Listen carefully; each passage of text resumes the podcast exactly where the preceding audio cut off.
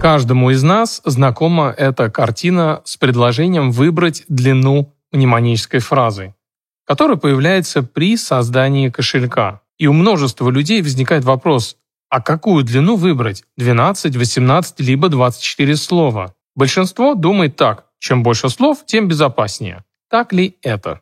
В этом ролике я развею несколько мифов, связанных с этой темой, и к концу видео каждый из вас сможет уже осознанно подойти к вопросу выбора длины мнемонической фразы. Обязательно подпишитесь на наш канал, чтобы дальше прокачиваться в области понимания работы криптовалютных кошельков. С вами Владимир Абовян, канал Санскрипт. Едем! Согласно предложению BIP-39, мнемоническая фраза может состоять из 12, 15, 18, 21 и 24 английских слов. Но чаще в кошельках мы можем встретить 12, 18 и 24 слова.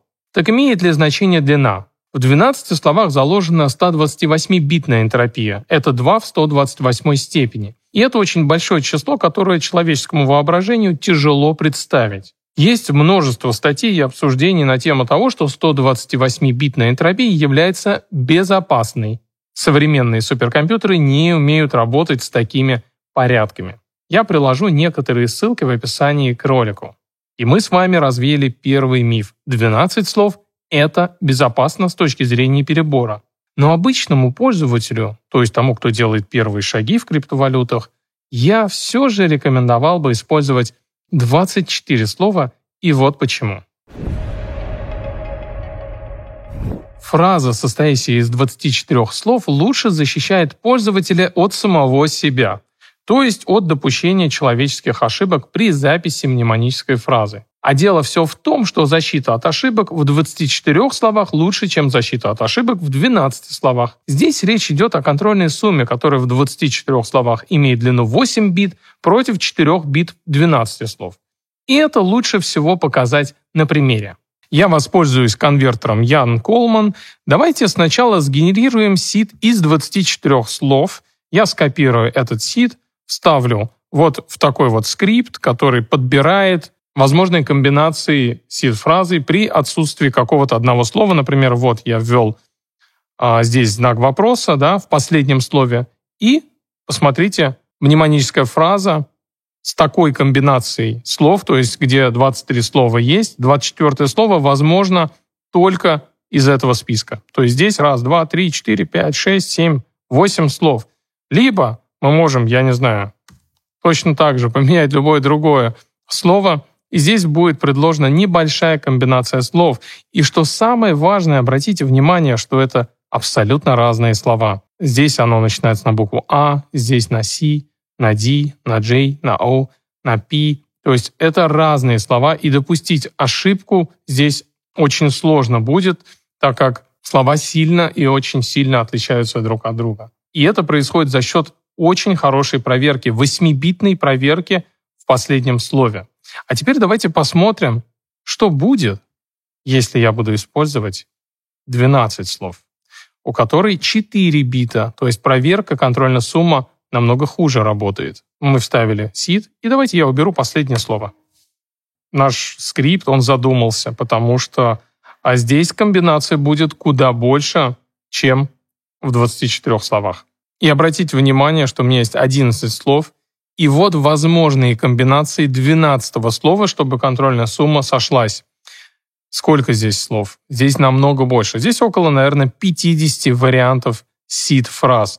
И что самое важное, что контрольная сумма 4-битная позволяет генерировать огромное количество слов, ну, огромное, 50, вот, но здесь можно уже допустить ошибку, и намного легче ее допустить, например, ввести dice, либо dirt, да, спутать одно слово с другим. Посмотрите, сколько слов на букву D, а сколько на И. Да, здесь может человек, который плохо знает английский язык, он может просто спутать одно слово с другим. И это как раз прекрасный пример того, как можно допустить ошибку при записи мнемонической фразы. В 12 словах допустить ошибку намного легче, чем в 24. И в схватке 24 и 12 слов первый балл получает длинный сид из 24 слов.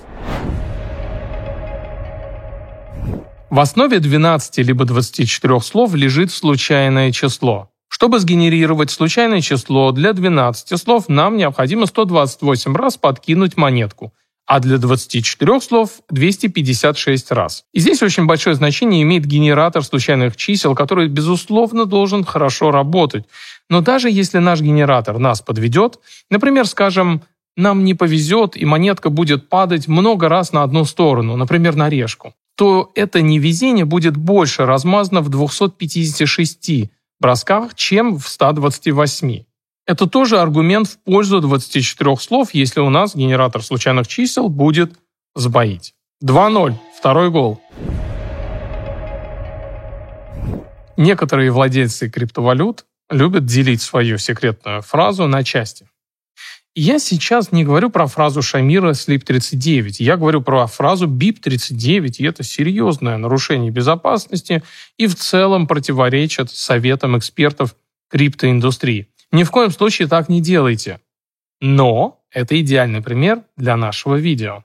Что означает делить на части? Это означает, что мы делим на части сид-фразу, то есть шесть слов храним на одной бумажке, а другие шесть слов на другой, и считаем, что это типа безопасно.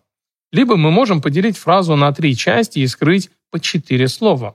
И это лучше показать на примере. Опять переходим в генератор Ян Колман, генерируем какую-то сид-фразу из 12 слов, и здесь есть такая галочка «Показать части». И здесь три карты. Любые две карты, то есть любые две части, могут дать доступ к кошельку, то есть собрать нашу мнемоническую фразу. Вот, посмотрите. Первая карта, Здесь у нас раз, два, три, четыре. Четыре слова отсутствуют. А во второй карте эти четыре слова присутствуют, а убраны другие слова. То есть любые две карты могут восстановить э, сид. И это 12 слов. При отсутствии любых четырех слов в сид-фразе достаточно мощный компьютер, средний компьютер или там мощный компьютер может перебрать и найти нужный сид за 109 секунд.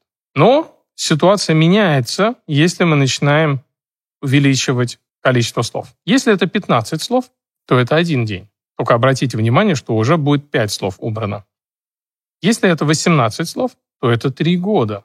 Если это 21 слово, то перебор займет 3000 лет.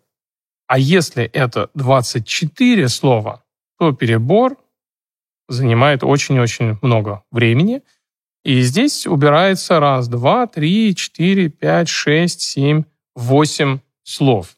Три ноль и уверенный отрыв у длинного сида. Как вы считаете, смогут ли 12 слов как-то восстановиться? А что, если вы перемешаете порядок слов? Как вы считаете, возможно ли будет путем перебора установить порядок? Это, кстати, одна из атак на пользователей. Если нам известно, какие именно слова в сиде, и необходимо установить их порядок, эту задачу будет относительно легко выполнить, если мы используем сид из 12 слов. Не зря аппаратный кошелек Trezor One при проверке сид-фразы из 12 слов разбавляет их другими 12 словами, так как разработчики Satoshi Labs прекрасно знают об этом риске и об этой атаке. Что же касается 24 слов, собрать сид, то есть порядок слов, зная, какие именно слова используются в сиде, задача очень непростая, и за разумное время выполнить ее не получится. Мошенники попросту не будут тратить на это свое время. Это еще один аргумент использовать длинный сид. И четвертый балл набирает сид из 24 слов 4.0. Появление большого разнообразия криптокошельков порождает проблему совместимости. Она появляется в разных областях. Мультивалютности, разный расчет путей деривации, поддержка форматов адресов и даже до возможности использования кошелька с разной длиной сид-фраз.